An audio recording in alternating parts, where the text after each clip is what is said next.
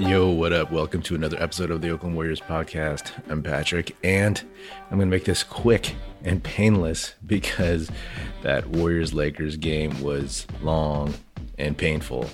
The Warriors got whooped a day after beating the Utah Jazz, and it wasn't even that close. It wasn't like they were close and then they fought hard and then the Lakers just outclassed them. Far be it from me to assume that the Warriors can bring the same effort and energy every night, every game.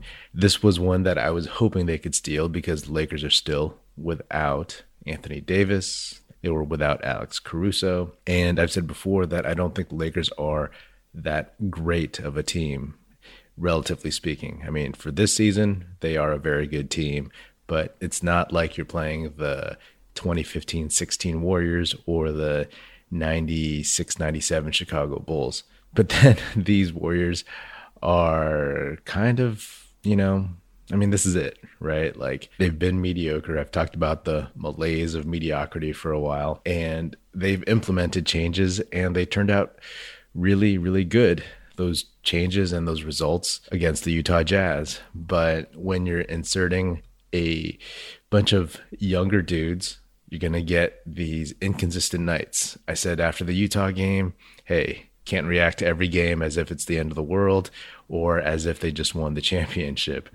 There's going to be very good games like the Utah Jazz game, and then there's going to be very bad games like the Lakers game. The question is, how come you keep getting blown out? You know, I mean, the Lakers just took it to them.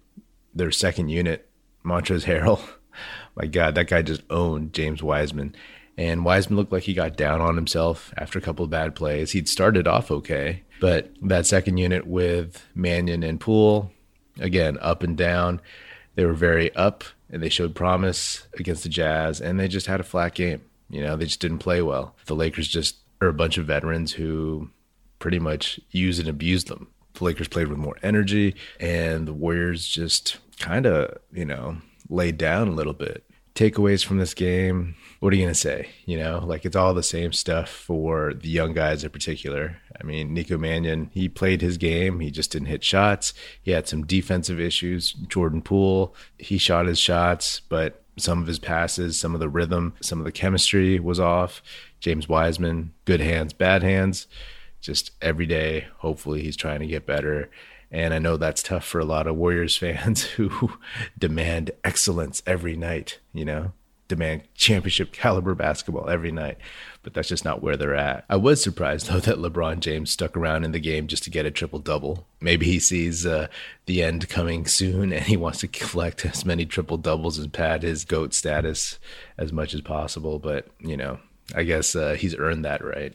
Vu Bang said on a recent episode that what makes this Warriors season fun and awesome is that these games matter and yes, the season is frustrating and it's not fun to watch a blowout. I mean, you'll take a loss if it's like a good game, you know what I mean?